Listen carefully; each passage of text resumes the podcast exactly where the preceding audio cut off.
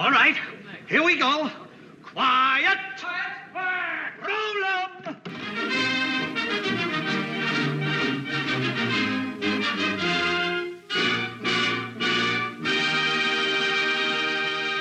Hi, guys. Welcome back to the Big Picture Podcast, where we take a look, as always, at the latest movie news, the films of today and yesterday, and we put them all into some sort of context. I've yet to figure out what that context actually is.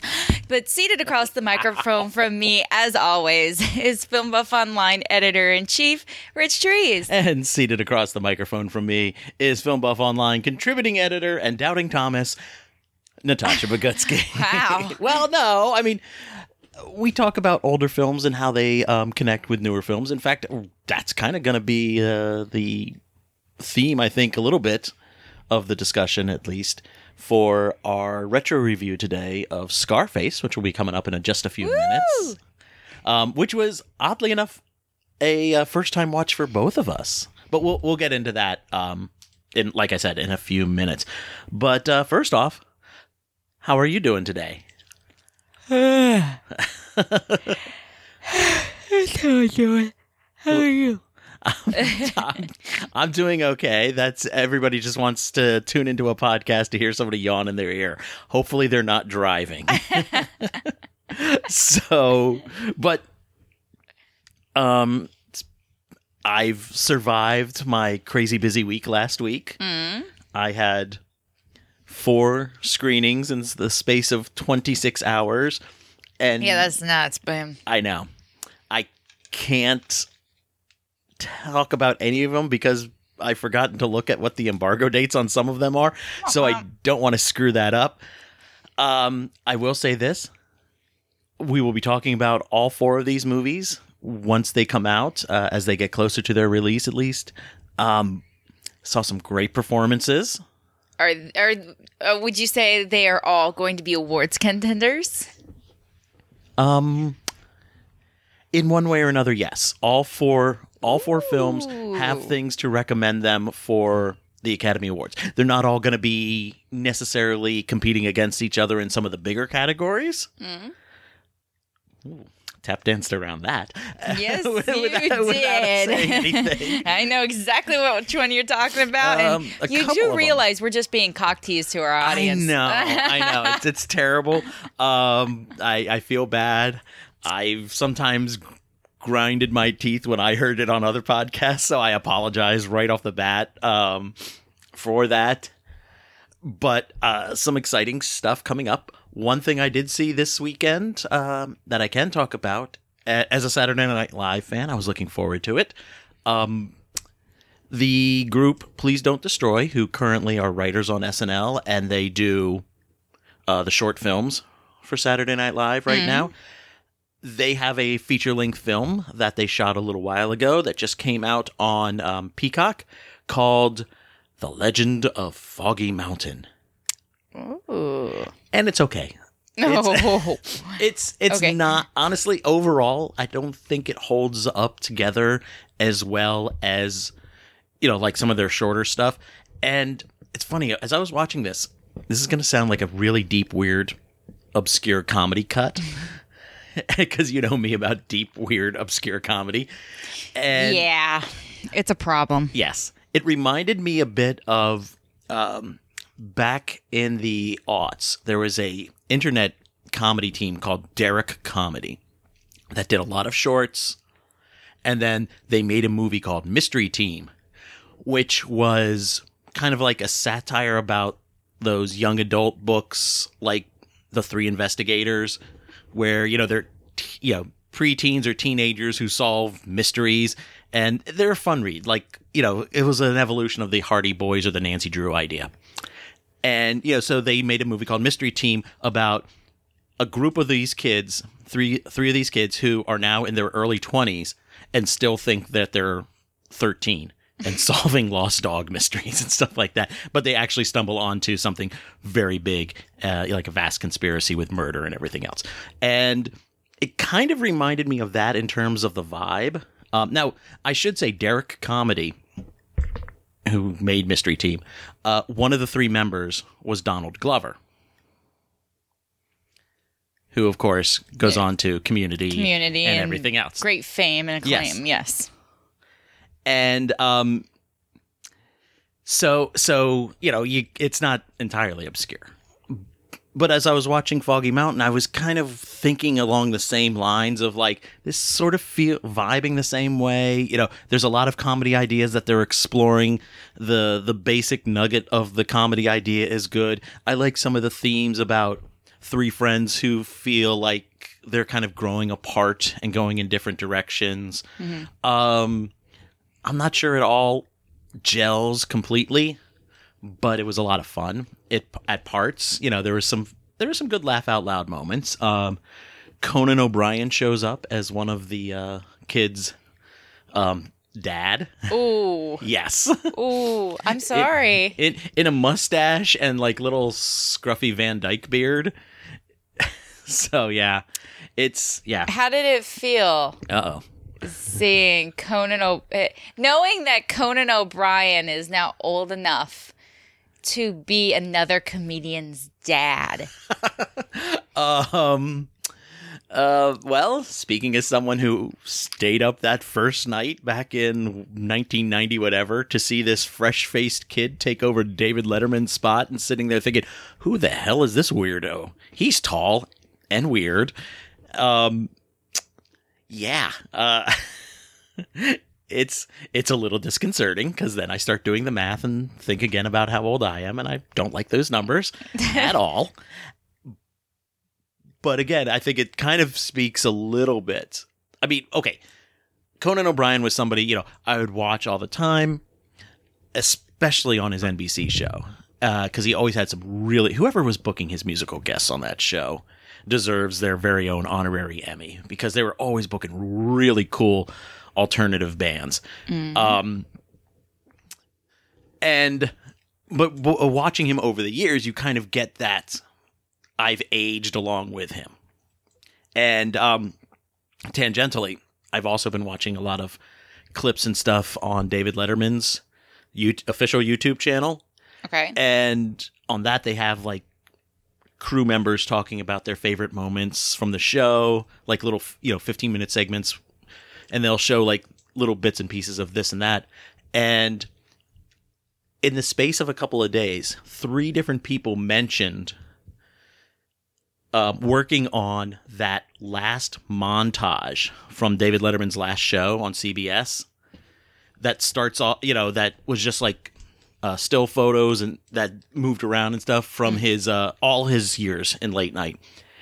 And they would show a bit of that montage each time somebody brought it up, but they always showed the last portion where you've got Foo Fighters cramming away, and um and then it goes from like a picture of Dave on his very first late night episode, and then through like and then it kind of zooms through all these pictures over the years, and you you see basically him aging in that time. That happens. Yes, but but to have it, see that all at once, you know, in the space of like that thirty-two years condensed down into about thirty-two seconds. Uh, it's really interesting. And it's kind of like how I think about, okay, yeah, Conan O'Brien, I was able to, you know, experience his aging in real time as opposed to you see somebody from a T V show, you watch a T V show that was filmed in the nineties. Mm-hmm. Then you don't see them in anything else. Until. And then, yeah. yeah. And then they show up at the Emmys or something like that for a retrospective of said nineties T V show. And you're like, holy crap, they got old. Well, of course they got old. But. You don't connect to it. Yeah, you don't connect to it because it's kind of trapped in, they're trapped in amber in your mind at a certain age. Whereas other celebrities, we kind of. Follow. Follow along. We age with them. And but then to come, you know, suddenly look back at, you know, when we started watching them and seeing that, holy crap, that difference. It's like it's like when I worked on um on that Nora Ephron film that John Travolta was on. It, I'm sorry, I, uh-huh. I feel like I'm dropping a name here. Uh huh. Kind of am. Uh huh.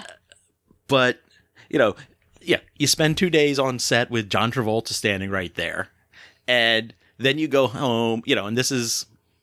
ninety-nine, two thousand, somewhere in there. Mm-hmm. And then you go home and you throw on Nick at Night and oh, Welcome Back, Kotter is on, and nineteen seventy-eight John Travolta walks into the walks into the scene. It's a bit of a oh yeah, that's right, that was John Travolta, not that. Yeah, it's it's it's a weird disconnect sometimes how we have, or like or with how we me rem- and Harry Potter, or growing up with you know, D- Daniel watch, Radcliffe. Da- yeah, watching yeah. Daniel Radcliffe.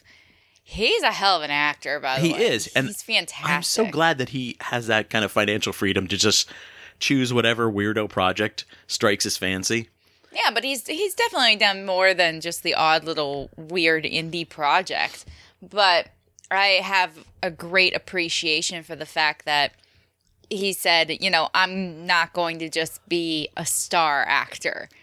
And I want to try doing different things because that's what helps him to grow. And mm-hmm. I think he has become all the better because of it. Yeah, I mean, he'll he'll show up in um, now the Now You See Me sequel. Yeah, and then he'll he show up. He was funny in the uh, in the Lost City. Oh yeah, he was great in Lost City. And you know, he'll show up in something like that weird action film. Uh, was it Guns Akimbo? That was amazing. I know, it was so weird, and I loved it. I I I am so happy that he can afford to do stuff like that now. And just, you know, not kind of care and just go off and do that stuff.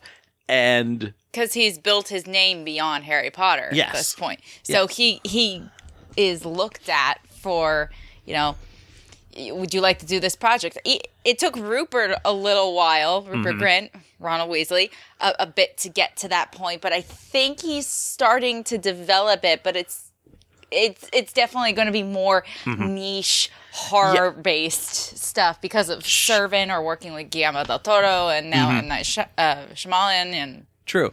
Um, I mean, there was a Rupert Grint film, I'm trying to remember, it was from a couple years back, where he was like, it was it involved something about faking the moon landing. I can't remember. What?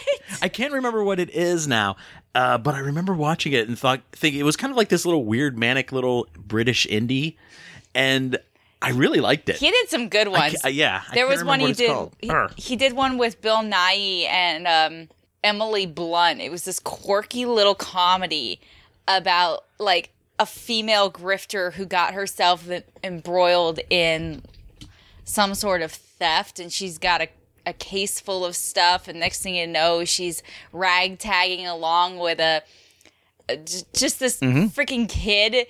She like jumped in his car to get away from being chased, and now he's a, a part of it, and Bill Nighy's after her, and I wish I could remember the name of it, but it was cute and quirky and fun and mm. wild target. I mean, it wasn't a great movie, but it was that was mm-hmm. the one I was talking about. Okay. I mean, it wasn't good, but it was it was it was a cute little watch. But Emma Watson, I think her her name. I've grown up with all three of these, but I think they've all kind of come out of it in in different ways. Emma, when I was younger, loved her. As I've gotten older, I realized she's not as great of an, an actress as, uh, as everyone likes to think she is. I'm going to get shot now. uh, no, she is what I would call a personality actor. She's a star. She she plays something similar in every single role that she's done. And the times where she's tried to branch out, you can still see that she's just playing Emma Watson or playing another variation of Hermione. Whereas uh, Daniel, Daniel's not there. And Rupert's getting to the point where he, I, I can see that as well. Mm-hmm. It's, it's yeah. He knows how to separate character from himself, big time. And in Moonwalkers, mm-hmm. the Gr- Robert Grint movie, Rupert Grint, excuse me. Um, in Moonwalkers, uh, his co-star was Ron Perlman. Oh. Yeah. Oh. Now I got to find this. I was just about to say, hunt that down. Yeah. But yeah, so it's it's weird that, you know, how certain actors and such get uh, calcified in our memories and mm-hmm. others do not because we're constantly exposed to them. Yeah. Which is which is interesting. But it's still, yeah, it's still kind of weird, though. It is a reality check when you go from thirty years or so of watching Conan O'Brien, late night goofball, to Conan O'Brien, comic actor, shouting fuck constantly in this movie. Well, Well, actually, I thought it was um, interesting because oh, using Harry Potter as an example, uh, yeah, I grew up with a lot of the kids, but then some of them disappeared after the the show was over. Um, mm-hmm. Some still tried to do things, like Matthew Lewis did a, a few films, Neville Longbottom. Um, the twins, re- Fred and George, really haven't done much except for like showing up in as a twin, pretty much a gag in Last Night in Soho. Uh, Ivana Lynch just kind of disappeared. She promotes for like Harry Potter and all that. And it's the same with uh, Tom Felton. Like they kind of just got calcified as their characters mm-hmm. from Harry Potter, and well, they weren't really able to grow as much after he, the fact. He was in the first of the Planet of the Apes uh, new cycle of films. That was ten years ago. I know. I know. That was ten years ago. That, that was literally which, right after Harry Potter which, he ended. He was good, though. He was fun. He was great. He I, he got the It's a Madhouse line, originally shouted by Chuck Heston in the original Planet of yeah. the Apes. God bless him for that, you know. No, I, I, I agree with you, but even then, I, so much time has passed mm-hmm. that I don't really think that did a dent for him at all. No. It might be a case where some of those uh, actors, you know, they did this as kids. You know, I was like, oh, I want to be an actor. Oh, I can be in a Harry Potter film? Fuck yeah. And then afterwards they're like, you know, maybe I don't want to be an actor. Maybe I want to pursue this other thing and for as an adult. And I and, have no qualms oh, yeah, with that. Yeah. I mean, Chunk from Goonies did the same thing. He became an entertainment lawyer, and God bless him for all the good work he has done over the years. Mm-hmm. Um, but then I also... I had to come back last year when H B O did their twentieth anniversary special. It wasn't just the kids. Like seeing Robbie Coltrane on that, uh, for me, he's calcified in my memory, N- not just as Hagrid, but as like the character he did in like GoldenEye. Okay, yeah. Uh, the Russian. The Russian general. He showed up in a couple of the Bond films as that character, yes, I recall. He, yes, he did. Um, for me... Uh, and then my... seeing how old he's... Yeah, gotten and it just, for uh. for me, Robbie, my Robbie Coltrane memories go back to like high school, for um, when he starred in um, the, the double feature of Heresy, The Pope Must Die, and then Nuns on the Run with Eric Idle. Um, I'm and- just I just like the titles. I don't really, I'm not really interested, but I like the titles. Um. Sister Act came second, but Nuns on the Run is kind of a gender-swapped Sister Act, where the two guys are, like, on the run. They're, like, low-level mob guys who cross their boss, and they're trying to hide out. Like so a they, version of Nonsense? Yeah. So they wind up hiding in a in a convent uh, and dressing as nuns. And um, The Pope Must Die is... Uh, it's another comedy about where, after a pope has passed... the most unlikely candidate winds up getting elected pope, but there's this whole janitor. conspiracy God, going on. Janitor. Hmm? I said, God, I hope it's the janitor. it's it's kind of like King Ralph, but um, yeah, another. Oh, John Goodman's King Ralph. You've never seen that? Oh, his his love interest in that is the woman who plays uh, Rose's mom on Doctor Who, and she's like so young there that. When she popped up in Doctor Who, when that restarted in, what, two thousand six or whatever it was? two thousand five two thousand five I didn't recognize her. And it wasn't until I looked her up on IMDb and went, oh. But, yeah. Um, yeah. So we're we're really tangenting off on these like weird nineties, eighties comedies that people You're the forgotten. one tangenting on Yeah, it. yeah, I know, I know. Yeah, I mean the, that's the uh, you're you're down a rabbit hole that I I don't speak the language. Mm-hmm. I know, I know. Uh, some of these movies I think I do have on the Plex, so uh, yeah, I will not be watching them. You won't watch The Pope Must Die. No. Ah, oh, it's funny. Nuns on the Run. No. You don't want to see Robbie Coltrane teach Eric Idle how to do the uh, make the sign of the cross. Spectacles, testicles, wallet, and watch. Well, uh, you just did it for me now, so why do he I He does need... it better. It's funnier. Oh, well. Oh, jeez. Well, here's an eighties movie you did watch. Nice transition. Very Thank nice. You. Yes, today our retro review Wait, is... Wait, we were supposed to watch the eighties one? I know you watched it. Don't even start. I thought we were supposed to watch the Howard Hawks. The nineteen thirty-two version? No, no. We were watching uh, Oliver well, Stone shit. written, Brian De Palma directed, nineteen eighty-three. Well, we have to postpone that. We have to postpone this another three hours while oh, I no. go sit and watch it. No, I don't. I'm kidding. Of course, I watched the Al Pacino. Yes. Uh, and okay, so let's just dive right into it. It's a remake of the original uh, film starring Cagney, directed by Howard Hawks, written by um, Ben Hecht, the great Ben Hecht. Mm. And what were your first impressions? No, for, well, first of all, half a step back. Had you seen the original? I've seen bits and pieces. I've okay. not seen it in its entirety. Okay. And so so you're just taking the, the movie as its At own face piece. Value. Yes. Yes. Okay. What were your impressions? I know you Brilliant. Had, okay. I know you messaged me one thing while you were watching it, and I want to get to that in a minute. Oh. I want to get to that in a minute because I'm like, I'm not sure what she means here, but I'm dying to find out.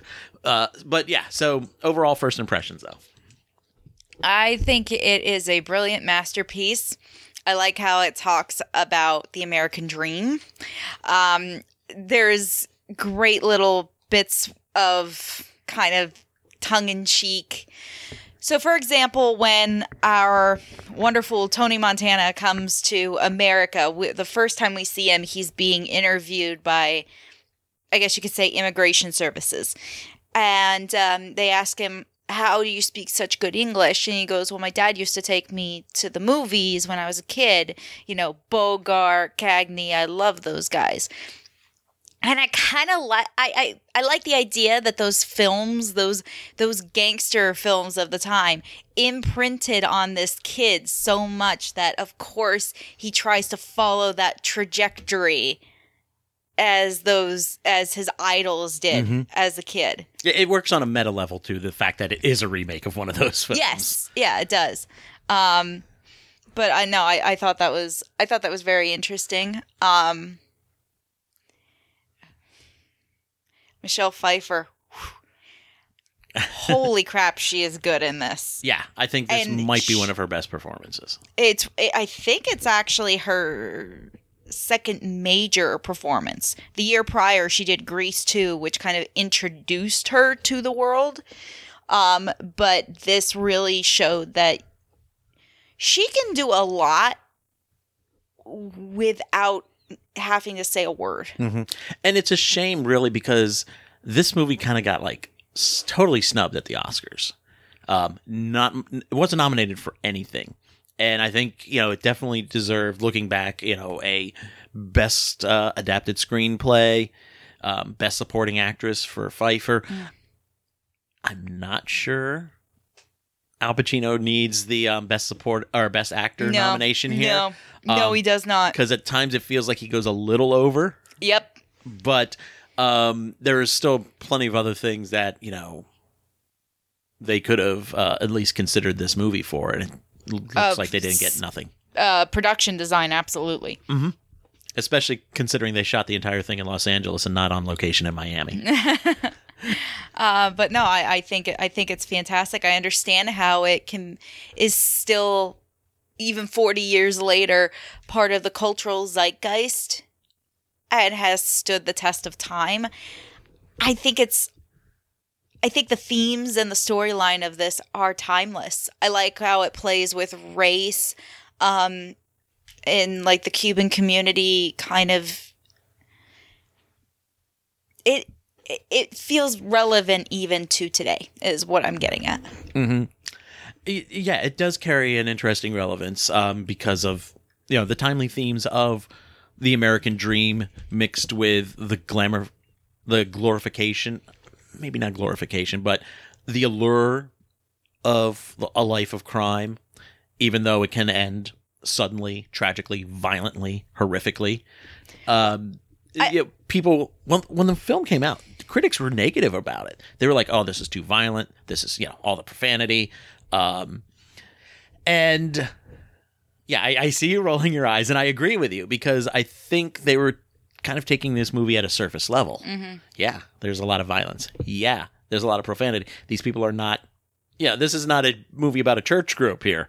This yeah. is, you know, and I think, you know, it came out, you know, I mean, we still had like that whole seventies um, gangster wave with Godfather and all that. And, and the rise of altruism and stuff like that through the seventies, the new Hollywood.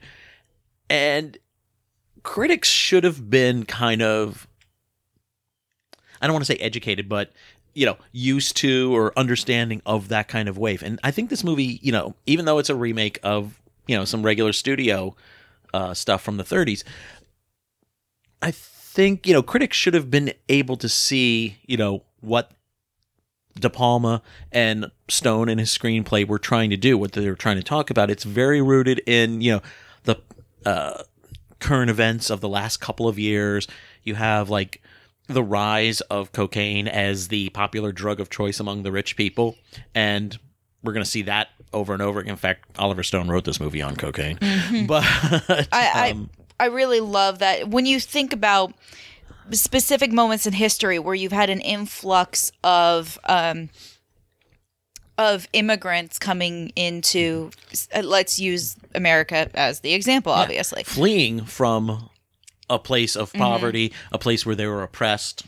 You have the idea that in America you could be anything you want to be. So when you had, say, like, you know, the Irish coming over in the eighteen hundreds during the potato famine, what film do we get that kind of puts all that into perspective? It's called Gangs in New York. Yeah. You um then uh, you look at like the nineteen twenties. You have Prohibition. You have bootlegging. That was another influx of um Irish and Italian immigrants mm-hmm. as well, um, all trying to get to uh, to um, America and build their own lives and, and build their own hierarchy.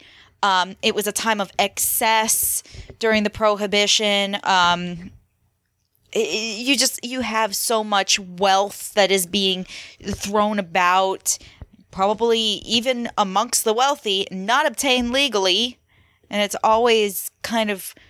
I love how it's always followed up by some sort of a crash of some sort. So obviously you had the twenties, you had Prohibition, and then you had the Great Depression. Mm-hmm. And I think putting this film in the eighties, bringing in, uh, showing, okay, yes, we have another a wave of uh, immigrants coming into the country. No, no, I'm not saying that immigrants coming into our country are not a are a bad thing. No. But I understand how certain pointers can all feed into each other because they're all kind of clamoring to to be seen, to build their lives. Mm-hmm. And if crime is the only way they feel that they know how, then they're going to jump at the first thing that they can see because it's what's being offered to them. But and- here we see cocaine. We see the eighties uh, wealth and rise of like the yuppie culture and mm-hmm. everything. And then what did they talk about in the third act? We're in a recession. Yep. So I thought those parallels through history were, were quite interesting and fascinating to kind of analyze. Oh, yeah. Um, I mean, and like you kind of said, this, you know, when you mentioned uh, immigration at the beginning of the twentieth century, that kind of fed a lot of this um, – social and cultural uh, conditions that the gangster cycle of films from the nineteen thirties from Warner Brothers, that the original Scarface is a part of, mm-hmm. were commenting on. Those films were talking about people like Al Capone. Yeah, uh, literally Al Capone. Uh, uh, John Dillinger. Mm-hmm. Like, yeah, there's there's so many gangsters of that time, and and that period not only was littered with them, but we couldn't get enough of reading them in the papers. They became famous they, to us. They were folk heroes. And that became to a point where Warner Brothers had to kind of be like, okay, we got to – because they were getting heat from moral crusaders about you're glamorizing this kind of lifestyle. And so Warner Brothers was like, okay, we kind of have to like show that, you know – they're getting their comeuppance. Yeah, that's that's one of, again, one of the factors that came in in nineteen thirty-two, thirty-three, thirty-four with the production code where you can't glorify criminality. You can't let, you know, criminals get away with their crimes at the end of the movie. They have to, you know, meet some kind of justice. And usually you, it's being gunned down by the cops. But if but, you go back fifty, sixty years, everyone was enamored with, you know, the rebels of the Old West, like Billy the Kid and Jesse uh-huh. James and all of these. Uh, I don't think that cycle ever ends. I think there is something seductive about Pe- crime and, and someone who's willing to buck the system and yeah. be independent. It's it's it's a weird, dark side of mm-hmm. the whole um, American, you know, personal independence uh, theme that is part of our country's fabric. It is kind of a fuck the system, fuck the patriarchy. Yeah. I'm taking them on, yeah. and um, I think people enjoy that. It's like I've said before, though, you know, American individualism is often at odds with American society. Mm.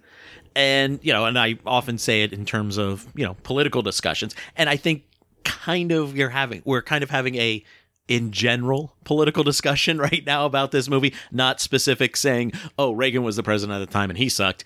Uh, but um, but more of a how it affects these films.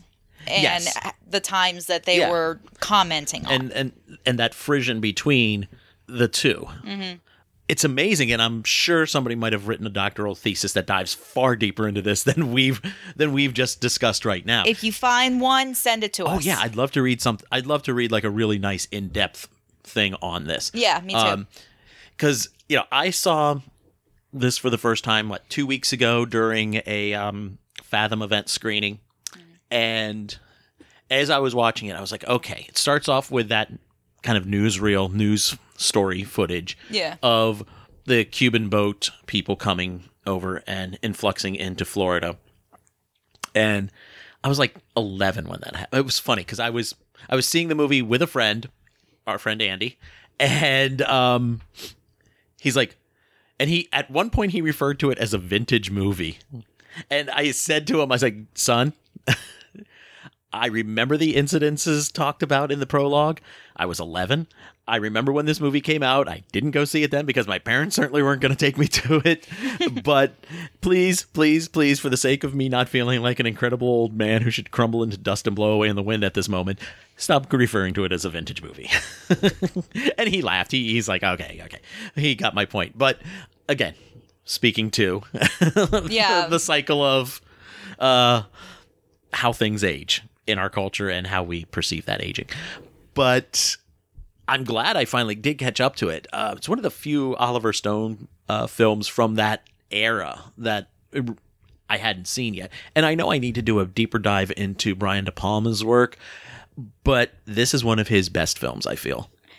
I I know some of De Palma. Um So actually, one of the films that I have seen is, uh, oh God, here we go, uh, Dionysus in sixty-nine. Okay, that's one I have not seen. You can find, I, I think you can find the whole thing on YouTube, and it's split screen. It's it's not really so much a film as it is a recorded performance from a stage production okay. in New York City. I can't remember the name of the th- uh, the performance group. That's okay. Uh, Justin was about ready to come out of the woodwork and just smack me because I couldn't remember this, and I've only watched it like four or five times with him. It's brilliant. It's live. The movement that the audience, not the audience, uh, the actors on stage are doing is some of the best physicality I think I've ever seen. But I wouldn't exactly call it a Brian De Palma film. It's not a film. Yeah, he was there supervising the pretty recording much, of it. Yeah, pretty much an archive mm-hmm. film, but it's Familiar. Not an archive film. It's done nicer than that. Yes. I'm trying to think if I have seen many of Brian De Palma's work. Um, well, you've seen the first Mission Impossible. Yes. Okay. I didn't now, I didn't really realize that was him, though. And you've seen Car- Carrie. Yes, I have. I've okay. seen Carrie. Um, uh, Dressed to Kill? Mm, uh, no, actually, I was I tried to get to it when it was on Criterion um, Channel. Lo- you seen uh, The Untouchables? No. Okay. Um, Blowout. Nope. Um, Van- I know. I know you haven't seen Phantom of the Paradise, and I've not seen bon- Bonfire of the Vanities. Oh, that's Bonfire of the Vanities is interesting if you've read the book and then you see the movie. It's an interesting um, example of everything that can possibly fucking go wrong with an adaptation of a book, including missing the main themes. There um, is there's a, there's a great um, making of Bonfire of the Vanities book uh, while we're quickly tangenting here. Uh, called, You're the one quickly tangenting. Yeah, called it's called The Devil's Candy, and it's one of the best books about how a movie can be made badly. Mm. And they turned it into a podcast with uh, at T C M a couple of years ago, and it's a, it's an amazing listen. So there is a movie on the list I have seen okay. that I wish was better. Oh dear. Oh oh yes. Oh dear is right. What? The Black Dahlia. Yeah. Okay. Um, that's that's fair. But if you liked Scarface, and I know you did, this mm. is kind of like his entry point into his. I mean. Okay, De Palma was always kind of like derided as being like a Hitchcock wannabe, which I think is reductive and unfair. He's definitely drawing on a Hitchcock influence, but I think he's wanting to do his own thing as well, and he's getting to explore some things like in Dress to Kill, the darker side of sexuality, uh, that Hitchcock could only kind of hint at in his movies. So I think he's he may be benefiting a bit from a looser time in terms of what you could discuss in film mm-hmm. uh, than Hitchcock did. But I think he's also interested in his own things too, as, you know, like casualties of war would would let you know about. Um, but this is kind of like in the midst of a cycle where he's doing some, you know, very interested in the idea of uh, crime and gangsterism. You get Carlito's Way in a few years. Um, you know, like I said, uh, Dress to Kill, uh, Blowouts were all, you know, kind of thrillers in a similar way that this is a thriller. So it's he's worth checking out, and I, I've only kind of like dipped in and out of his work over time. I've never kind of like taken a month mm. and done a Brian De Palma May or something like that. And um, I feel I should at some point, probably soon. Um, so I sent something to you the other night when I was watching this. Yes, yes, I wanted to circle back to this. Go ahead. Okay, you said something to me that kind of surprised me. Okay. And th- again, this kind of relates to uh, classic Hollywood and how this movie is vibing off of things. You said you were getting a lot of Gilda feelings off of this movie. Uh, the be in definitely within the first act, particularly okay. the relationship between Frank, Elvira, and Tony is essentially a mirror of the same relationship between um, Baden, Gilda, mm-hmm. and Johnny. um. Okay. Yeah. Kind of like that. That. Weird vibey love triangle. Yeah, but the love triangle of I work for your husband, mm-hmm. and then all of a sudden, their husband has an accident, Oops. and uh, I not only mm-hmm. take over the business, but I take his wife too. Yes, and it had that kind of parallel. Mm-hmm. I could definitely see that. um, I, I was thinking as I was watching it, because I it's been years since I saw the thirty-two version, um, but one one thing that stands out in that is there's a drive-by shooting at one point uh, as Cagney's like running running down the sidewalk, and you know the car is going along, and gangsters leaning out with Tommy guns, and innocent people are getting hit, and all this other stuff, mm. um, which. probably was criticized for that level of violence in its day. I was going to say, Even for nineteen thirty-two, was, that's impressive to throw yeah. a drive-by in there. Yeah. Um, and it reminded me of the attempted assassination of Tony in the club. As Tony's running along through mm-hmm. the club, the guys are following him, you know, are standing there, but following him around with the, the their submachine guns, their whatever they are. And um, innocent people getting caught in the crossfire. Yeah. Um, so I think that's where I was really thinking about the flexibility that Oliver Stone takes in adapting, well, you know, the original nineteen thirty novel and the, you know, and the nineteen thirty-two film and reimagining it. Usually when you hear, oh, we're going to reimagine something, it doesn't work. Um, but I think there's a lot of thought and care into, okay, how do we retell this story, this character arc, these themes, these specific incidences even, in a different milieu? I think even some of the parallels of the how things are staged in this. Uh, so the bits and pieces I've seen from the thirty-two version, there was a a theme of X's and crosses running throughout the film. Uh, whether it was built into the set or if it was a lighting effect, mm-hmm. at one per- at one point someone is shot and they fall on the sidewalk in the shadow of this giant, like almost like a black cross. Yeah. Um, and we did not really see any of that in this film until right at the end. Right at the end. Yes. Which. And it wasn't done in terms of, oh, we're going to do it with, like, lighting or we're going to build it into the set or something like that. No, it's literally just how Tony freaking lands in the pool. Mm-hmm. And I went, yeah, yes. And I pointed and at the television. I think it gets a little heavy-handed when you they pull back out and you see, like, the light-up globe that but, says the world is yours. But that's from the original movie, too. Yes, yes. There was that giant billboard. Mm-hmm. So I like that they kept that theme going because that's kind of what this movie is about to begin with. It's about the American dream and how much how much of yourself are you willing to lose to go after it and get it. Mm-hmm. So I like the idea that the world is yours. It's this it's this huge kind of, it's out there and it can be everything that you want, which I, I think is kind of this also this idea of greed that stemmed in the eighties. Mm-hmm. And and I would say too that, again, American exceptionalism, um, American individualism, and it was the early part of the Reagan administration, mm-hmm. and everybody and Ray, Ron was just there going, "We're all great," and everybody was just like, "Okay, Ronald Reagan said we're great, so we're great." You know, the guy who gave us Bedtime for Bonzo, um, which which is the cheapest of cheap shots uh, to to level at Reagan, honestly, because everybody kind of in the eighties latched onto that, and everybody's impersonation of Ronald Reagan was also Rich Little's impersonation of Ronald Reagan. Well, there you go again.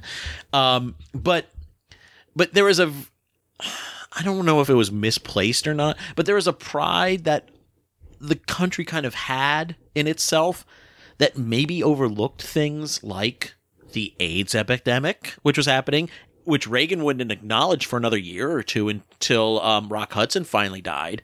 And, you know, he was friends with Rock, and that was like, oh, we should do something about this then. Um, because, you know, he was just like, everything's sunny. He was kind of a Pollyanna president. And the fact that this movie comes out in that time and basically says, yes, the world is yours and you could die while you try to get it. It was, it's such a slap in the face to that idea that I could see why some critics at least didn't, were rebelled against yeah. it. Yeah. But they didn't want to in- engage with it on that level, so they instead shifted their, oh, it's violent. Well, I love uh, one of the things that I really love about this and this movie and why I think you kind of root for Tony is even though he loses himself to the money and the lifestyle and he falls apart by the end, his the reason why he does what he does and his connection with his family, his little sister, his mom, which is an, not the greatest relationship with him and his mom, but he does try to be a good son in his way. I think everything he does stems from this idea of family, the family that he has, the family that he wants to create for himself. Uh, it, it, the way he propositions Elvira to become his wife and the mother of his kids is not an I love you kind of proposition. Mm-hmm. It definitely feels a you're in power. I want to be in power. With the right woman by my side, nothing could stop us. I want you to be the mother of my children, which is it's it kind of contradicts everything else that he has tried to do with his family and how he looks at Manny as like a brother. Um, I mean, don't get me wrong, he's an underling, but he is a, his brother, which is why I love the whole semblance of betrayal. I think the whole third act goes off the rails, and not in a bad way, but I mean, his breakdown is because of family and kids, his uh, lack at being a good and son. And all the cocaine he was doing. that's the ex- yeah. That's the excess part. Yes. But when you throw in like the car bombing, potential car bombing that could have, you know, a woman and her kids in it. Um, when you deal with the fact that he hasn't been uh, the best of sons, he cannot father children currently. Um, there's just there's so many things that happen. The betrayal of Manny marrying his little sister. And you can see, he just sees red when he pulls that, that gun. Mm-hmm. It, it's not even a case that he actually is angry with him. It was just all the dominoes had stacked at that moment. I think he always saw his little sister as a, a great performance from Mary Elizabeth Mastrantonio. Yes. Um, as kind of like... A little as, girl. As a little girl. She's something pure. She's something innocent. Something he's trying to protect from... that world that he's in. He almost knows he's made a deal with the devil to get these kind of riches. He doesn't mind, but he wants to use that money to elevate her, but he also wants to insulate her from it. And you can't do you both. You can't do you it. You can't do both. And that's, I think, one of the, the minor tragedies of this overall story. Mm-hmm. Um, now, I was as I was doing some research, I came across Uh, a quote from that Martin Scorsese apparently said to somebody in the middle of the premiere of this film. It's like screening, and uh, Scorsese reportedly said, uh, "You guys are great, but be prepared because they're going to hate it in Hollywood because it's about them." So, do you see this as a, I, I could a see potential it. critique of Hollywood? Hollywood? Yeah, uh, Hollywood and the the excesses of Hollywood. Absolutely. Um, I think Hollywood is one of those places where you really think the world can be yours. And and all I have to do is get up on that screen. And it will be. Mm-hmm. Not just in America. In the whole world. It will go global. Everyone will know my name. Everyone will know who I am. It it does not... Um, it doesn't judge. It doesn't... critique. It's just I just need to get on it. But once you do that, you can make a deal with the devil. You get what you want, but how much are you going to have to pay in return? Mm-hmm. So yes, I absolutely believe that if you really read into this, this is a critique of Hollywood. It's yeah. not just a well, critique of the time period, but of Hollywood itself. And and the American dream is also kind of a um you know Par- runs parallel to the uh, the idea of the Hollywood dream built up by the studio system in the thirties and forties of you can come from anywhere, and if you got it, you can make it in Hollywood. Exactly. And yeah. be a star. And like I said, that's a kind of a product of the P R systems at Warner Brothers, M G M, Universal, et cetera, et cetera. Whereas, you know, that worked really hard to protect this this shiny... Uh, fantasy image of Hollywood. But when you realize, you know, a lot of these people were flawed human beings, and you realize you go back and you read a book like Mommy Dearest or, uh, uh, you know, or even or like small. The, just the amount of influx of people that you had go into Los Angeles in order to, to try their luck at the American dream uh, and, and try to make it in Hollywood. And all of them have somehow ended with either giving up, moving back, moving on to something else, or, you know, the people who had become strippers, prostitutes, whatever they could to, to make a living for a while during e- this time period. Even worse. Yeah. Um, you know, as we're talking about this, this is reminding me of the story of Peg Entwistle. Mm-hmm. Do you know who that is? Uh, y- that name sounds very familiar. Why does it sound familiar? She is the actress who... kind of um, very despondent over how her career in Hollywood was not going. Um, she jumped off the Hollywood sign in uh, yes, yes, in, yes, yes in nineteen thirty-two. I just looked it up as we were talking. Um, the same year that mm-hmm. the original Scarface came out, and um, so and it, what's what's tragic is she had a movie coming out in a couple of weeks uh, that. where she had like a, a major supporting role, and The studio wound up trimming a lot of it out. You know, they were like, uh-oh, what what can we take out of this without totally damaging the film? Because they didn't want to have like any kind of adverse publicity about it. And what's left is, according to some folks, a really good performance. And she could have, you know, that could have been her turning point. She, you know, if she had just been able to, you know, go another couple of months until this film came out, um, so, which which is doubly tragic, I think. Uh, I, the reason why that name was ringing a bell for me, but I couldn't freaking place it because I haven't watched it in three years. Um, it's kind of an inspired by piece. Hollywood, the Ryan Murphy miniseries oh, yeah. that came out on Netflix several years ago. Um, not all of it is real in the story, but it, it, it does kind of address the Peg Entwistle um, incident. Incident. Yeah. Thank you. Tragedy. Incident. Uh, by also saying we're we're creating a movie about said tragedy. They, they called it Meg, uh, because no, because yeah. they didn't really want it to to be shown as this is absolutely about this person. It's not the Peg Entwistle story. Yeah, it, yeah, and we're not glorifying it, but we are inspired by it, and we are inspired by the underbelly of Hollywood. And I like the idea that um, in in that world they took they took like a black actress and had her play Peg mm-hmm. and all that. And of course that would never be seen in the nineteen thirties. But you know, it was it was a great, well told story, and I think it kind of helped lay to rest some of the, uh, the skeletons in that closet. Mm-hmm.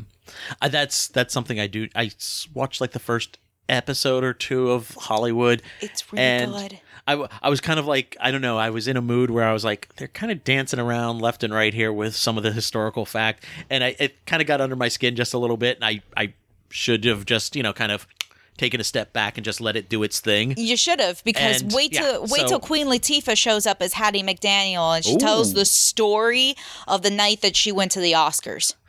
Okay. Okay. I'm in. Okay, I will. And, uh, and they got Paget Brewster to play Tallulah Bankhead. Oh, that's a nice casting. Um, I will put that on my twenty twenty-four to go back to. Yeah, list. You, it's so. okay to dance around. I'm with still working a, on my twenty twenty-two list, by the way. But what I, I what you have to realize is it's fiction. Yeah, it's not a true story. It, it's, and if you can pull back and just look at it as fiction, mm-hmm. uh, like, for example, like L A Confidential. Yeah. It dances around with some of the actual facts, but mm-hmm. it's of its own thing. True. Um, or, or better yet, and this is kind of in my head because it just came back uh, for its fourth season, um, For All Mankind, which takes a, a an actual point of historical fact, or the, the moon landing, and goes, what if the Russians beat us to it? And then kind of f- spins out an alternate history from there. But I feel like someone hits... was talking about that the other day, like at, when I was at work. Oh, at work? Okay, because I know I was talking about it to a couple of people, and I probably mentioned some stuff to you about it before. No, no, I, it wasn't I think, you. I think someone your else. husband would really like it. Just from the That's history. It's on Apple, right? Yeah, it's on Apple Plus. Okay. So... Um, but that's back for its fourth season, and I just watched the first two episodes last night. It was like, yay! Me, it's just finding time to fit everything in. Uh, I know. The I know. Crown, the first part of the final season of The Crown just dropped on Thursday. I'll be lucky if I can get one episode of that in today, because that's just how booked my day is. I, I understand, believe me. And it's eleven a.m. Um, I have a list over here that I've written out. This is the list of email screeners I received in just two days. Jesus Christ. And out of that list, there are four that I'm like, uh, one, two, three, four, five, excuse me, that I'm like, oh, I should really watch. So what's on the what's on our agenda for next week, Rich? Okay, next week, another historical piece, but one for which none of us were alive. Oh, yes, this another one. Great film director at his, uh, that we're anxiously looking forward to uh, seeing. Uh, we're talking about the brand new film coming out this weekend, Napoleon. So, I'm so excited for this. Um, we will be back uh, next weekend, or actually next week, next Monday or Tuesday. Um, so you will have something interesting to listen to while you're eating your Thanksgiving leftovers. But on that note, though, I think that about wraps us up. And if you want to check out the nineteen eighty-three version of Scarface, you can find it on Netflix or Apple T V, Redbox, Amazon Prime, YouTube, Vudu, and Google Play Movie. Remember, you can find us online at big picture pod dot com, and we are available on iTunes and Google Play, so either use the link in the show notes post or head directly there, search and hit subscribe. And if you like what you're hearing, please leave a positive review, because that always helps us connect with new listeners. Like we said, we'll be back next week with our look at Napoleon. Yay! And that's all right here on the Big Picture Podcast. Happy Thanksgiving, guys. Happy Thanksgiving. If you want